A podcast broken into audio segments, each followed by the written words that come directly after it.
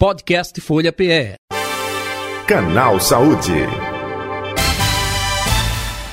Cuidados com a coluna das crianças em atividades de lazer, hein?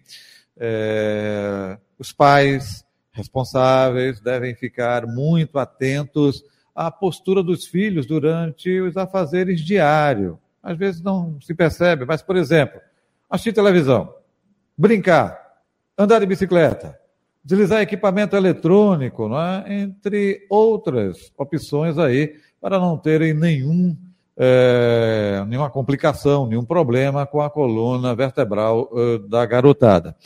Para falar, esclarecer, orientar, eu vou conversar com o fisioterapeuta Paulo Koury, é o nosso convidado.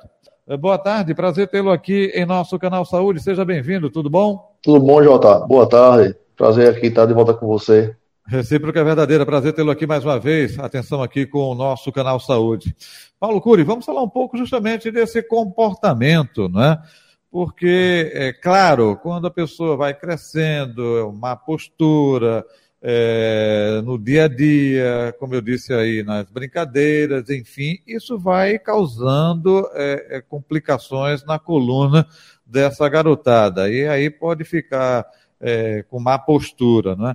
Como ter uma atitude positiva em atividades de lazer, justamente para essa garotada, começando mais cedo, hein? Vamos lá, Jota. Tratando do lazer, tá?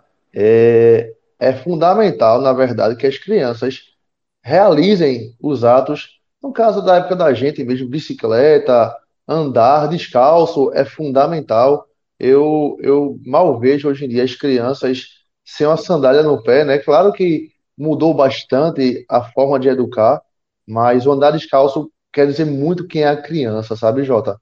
E tirar muito tela. Hoje em dia a gente vê aquele vício das crianças em tela, sabe, Jota? Então, aquele lazer que a gente tinha antigamente de criança na rua, brincando, jogando bola, deitado de barriga para baixo na sala do avô, do pai, da mãe, a gente mal vê. É muito difícil. Então, é fundamental o estímulo de atividades de lazer nas crianças nas férias. Mas tendinite em criança de 10 anos por uso excessivo de joystick. Veja em que situação a gente está chegando, né? Uso muito do dedo, aí as pessoas deixa a criança ali um pouquinho e esquece do primordial, que é o lazer, né? Estar junto com a criança, olhar, ver se está tendo alguma alteração, mas não, o joystick, o ficar muito em tablet, em celular, está uma coisa absurda, Jota. Uhum. Ô Paulo, até aproveitando, né, essa tua deixa, e como esse pai, essa mãe deve agir ao mesmo tempo que finalzinho de férias ou atividade de lazer. Muita gente gosta de carnaval, que está se avizinhando aí, mas tem muita gente que prefere justamente viajar para uma praia, para uma casa de campo, ou seja, a garotada também vai ficar ainda aproveitando esse tempo. Como estar presente, ter o cuidado, mas sem deixar que, eita lá, mamãe é chata, papai é chato, e tá se policiando, né, para fazer essa cobrança. Tem alguma regra específica ou não, Paulo? Rapaz, foi uma boa pergunta, Jota. Eu recebi até um paciente recentemente, e é bom trocar ideias que a gente começa a ter noção do como fazer, sabe? A mãe chegou para mim e falou assim, doutor Paulo, como é que eu posso falar com meu filho que ele deve estar olhando centrado para o computador, que ele é viciado? Falei, não usa esse termo. Ele gosta muito de videogame, né? Então, se você começar a falar termos assim para o seu filho, a tendência é que ele realmente fique muito viciado. Eu não sou, mas ele começa a ser, né? Porque o pai e a mãe começam a instigar através de palavras. Então, a gente tem que dosar ou até o que a gente fala para nossas crianças, nossos adolescentes, sabe, Jota?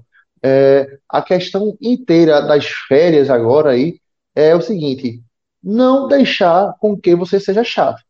Como é que eu posso fazer isso, Paulo? Chegue e conversa realmente com seu filho. Olha, hoje em dia eu faço uma coisa até com um paciente meu aqui de 11 anos, que eu mostro uma foto de um paciente antigo meu que eu tinha, de uma corcunda, vulgarmente falando, que ele estava viciado em videogame e depois de um ano que ele obteve aquela melhora de uma postura, né? Aí ele falou, poxa, doutor Paulo, o que é que eu faço para não ficar assim? Aí vou lá e converso com a criança, informando que é através de exercícios, sem usar muito computador e videogame, celular, jogar bola, voleibol, natação. Começou realmente a instigar, a influenciar a criança para atividade física, entende? Porque quanto mais a criança fica sentada em uma tela qualquer, a tendência é que ela fique sedentária, não é verdade? Aí, além da postura, Jota, vai começar a influenciar em quê? Na parte nutricional. Vai começar a ficar um pouco mais obeso aquela criança. Então, já parte para uma outra situação, o excesso, né? Perfeito. Doutor Paulo Koury, outro detalhe também dentro desse aspecto, é claro que através de fisioterapia, não é? Que muita gente coloca assim, fisioterapeuta só para correção de cirurgia. Opa, não. Existe toda uma preocupação também com relação à postura, essa questão aí de evitar, né, prevenir. Se a sua criança está com esse mau hábito de se posicionar erroneamente, então vamos corrigir isso para que evite complicações no futuro. Existe também preocupação com o fortalecimento de determinadas musculaturas. E aí existe uma equipe multidisciplinar. Opa, mas minha criança já faz atividade na escola, faz ginástica, faz isso, faz academia. Como esse trabalho de um fisioterapeuta e de, por exemplo, um professor de educação física? Onde começa o trabalho de um e termina o trabalho de outro, o trabalho em conjunto, hein, doutor Paulo? Vamos lá, eu vou até passar um pouco do ponto, Jota. Não é só o físio, não é só educador físico, é médico ortopedista pediátrico, psicóloga, nutricionista, fisioterapeuta e educador físico. Isso é uma equipe para sua criança, sabe? Eu tenho o prazer de trabalhar com todos eles hoje em dia. A gente tem benefícios de prevenção da criança. Imagine você receber uma criança diabética com 11 anos de idade, né? Então isso está acontecendo muito. Mas voltando para a área do fortalecimento que você perguntou para mim. A criança, Jota, ela tem que ter o dialeto dela, né? Tem que saber conversar com ela. Então, é essencial a atividade física desde criança. Você não pode perder esse fio da meada. Porque a tendência é, quanto mais sedentário fica, ela não vai perder aquilo. Vai se acostumar com a falta do esforço. Então, tem que colar todas essas profissões em prol da saúde da criança. E voltando para a questão da postura, por mais que as literaturas atuais não informem assim, mas não existe boa postura, tá? Então quer dizer que meu filho vai ter que ficar corcunda até os 19 anos de idade, e isso para mim é normal. Não, não é normal. Nenhum pai e mãe quer o filho ou a filha literalmente curvado à frente, né? Então realmente é a gente influenciar, associar terapias e uma equipe geral multidisciplinar, Jota. Agora eu vou pegar sua deixa de agora a pouco, viu, doutor Paulo? Quando o senhor disse uma conversa puxa outra, é bom que a gente vai enriquecendo o conhecimento. Recentemente eu conversei com uma pessoa, aquelas bolsas, né, mochilas, e hoje em dia com peso excessivo, pode afetar a postura de uma criança. Não necessariamente, tem idade, porque eu vejo a criança levar hoje quase que uma biblioteca para a escola, né? Isso pode provocar também dificuldade de curvatura. Eu gostaria que você falasse um pouco sobre isso, porque aí a gente foge à questão do lazer, propriamente dito, mas adentra nessa questão postural da garotada. Sim, Jota. O ideal pela Escola Brasileira de Ortopedia é que até de 10 a 11 quilos a criança coloque livre nas costas, mas ainda eu acho excesso. Por isso existe aquelas bolsas de rodinha, né? A minha filha mesmo tem 4 anos, eu faço com que ela sempre puxe a bolsa dela, evitar com que coloque nas costas e tenda a curvar um pouco à frente aquela coluna dela. Isso, Jota, não é para agora. As pessoas têm que entender uma coisa. Isso que a gente faz com a criançada desse momento é pensando a longo prazo. Porque imagine, você tá lá no infantil, já vai pro antigo ginásio, da época da gente, aí vai científico, né? Com aquela curvatura, com aquela bolsa pesada. Não, por que não cortar? Por que você não influenciar naquela bolsa de rodinha? Entende? E associar isso a essas informações, fazer com que aquele indivíduo comece a fazer atividades relacionadas àquela questão da postural. Entendi. Tá? Eu acho que deu para entender. Deu sim, com certeza, doutor Paulo. E até aproveitando, a cada idade, o senhor falou até assim, olha, um limite de 10 a 11 quilos, né, que o senhor acha muito. Eu também fiquei aqui, acho muito. Mas essa criança vai crescendo, dependendo da idade, essa questão de fisioterapia, orientação, postura, ajudando justamente na coordenação motora. Cada idade tem um diferencial de atenção, de exercício, muda muito quando... O senhor até disse, a sua filha é 4 anos, né? Quando ela tiver com 6, já é uma outra postura, uma outra orientação, não? Correto. Gradualmente, como é feita essa escala de crescimento, né, da idade infantil? Muito bom. Na verdade, existem as faixas etárias, né? Para a fisioterapia, a gente, para trabalhar essa questão postural, a gente já pega a criança a partir de 8 anos. Daí você já tem uma ideia com quanto é importante. Eu tenho uma clientela de 8 a 16 anos, assim, fora do comum, né? Voltado para postura, para tendinite de punho. Então, a tendência é que quanto mais o uso inadequado de novas tecnologias, a tendência é que isso aumente cada vez mais a quantidade de pacientes, né? Com má postura, com dores articulares, até com a famosa escoliose, que está dando uma subida além da conta. Mas não existe idade para prevenção de coluna.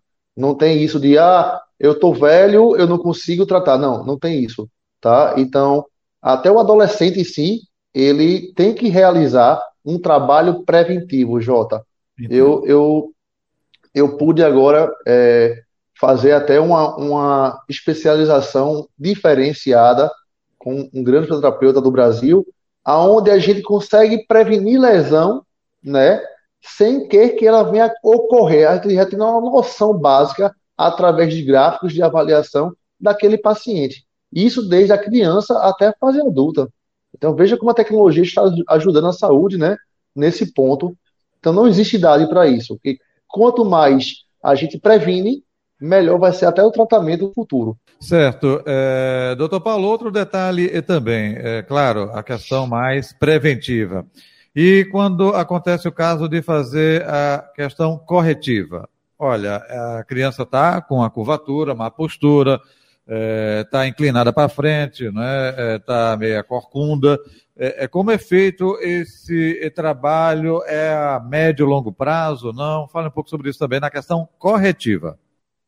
Tá, vamos lá, na corretiva agora, Jota. A paciente chegou para mim, um paciente com essa lesão postural. Então, qual é o objetivo da fisioterapia hoje em dia? É evitar com que as articulações daquele corpo, do indivíduo, venham a ser prejudicadas, sabe, Jota? A gente não pode só pensar em postura. Tem que saber em que está prejudicando o corpo daquele indivíduo. Então, quando a gente vê esse ato prejudicial da má postura, aí sim a gente trata a postura. Mas o médio e longo prazo, paciente com a corcunda hoje em dia, de 14 a 15 anos, dura em torno de 1 a 2 anos, fazendo semanalmente, rigorosamente, Jota. Não adianta fazer 1, 2, 3 vezes, passar um mês sem fazer e retornar. Então você vai começar a regredir aquele seu tratamento. Então, realmente é em torno de 1 a 2 anos o tratamento para uma corcunda, vulgarmente falando. Claro. E na parte da saúde a gente conhece como hipercifose torácica, que é aquela realmente bem curvada à frente, os ombros vai lá para frente, sabe? Então, e associa o quê? Terapia manual, RPG, osteopatia, quiropraxia. Uma soma de terapias em prol de um único paciente, entende? Entendi. E dependendo de cada caso, né? É algo específico, peculiar. Aí pode ser a médio e longo prazo mesmo, não pode? Médio e longo prazo. Eu nunca, Jota, na minha vida inteira de profissional, eu tratei algum paciente menos do que 6 meses. Olha aí. Eu não consigo, Jota, fazer. A gente, claro que existe aquele feijão com arroz que a gente tem que fazer. Porém, para que você vai tratar um paciente para você fazer com que ele volte para você? Não. Qual é o objetivo da família, de uma criança, por exemplo? É ter a alta, não é verdade? Então, tem que planejar. Todo tratamento tem que ser bem avaliado e bem planejado. Quando a gente tem essas duas junções, é só sucesso na terapia, Jota. Ok, muito bem. Doutor Paulo Koury, estamos chegando ao final aqui do Canal Saúde. Quer acrescentar algo na entrevista que não abordamos?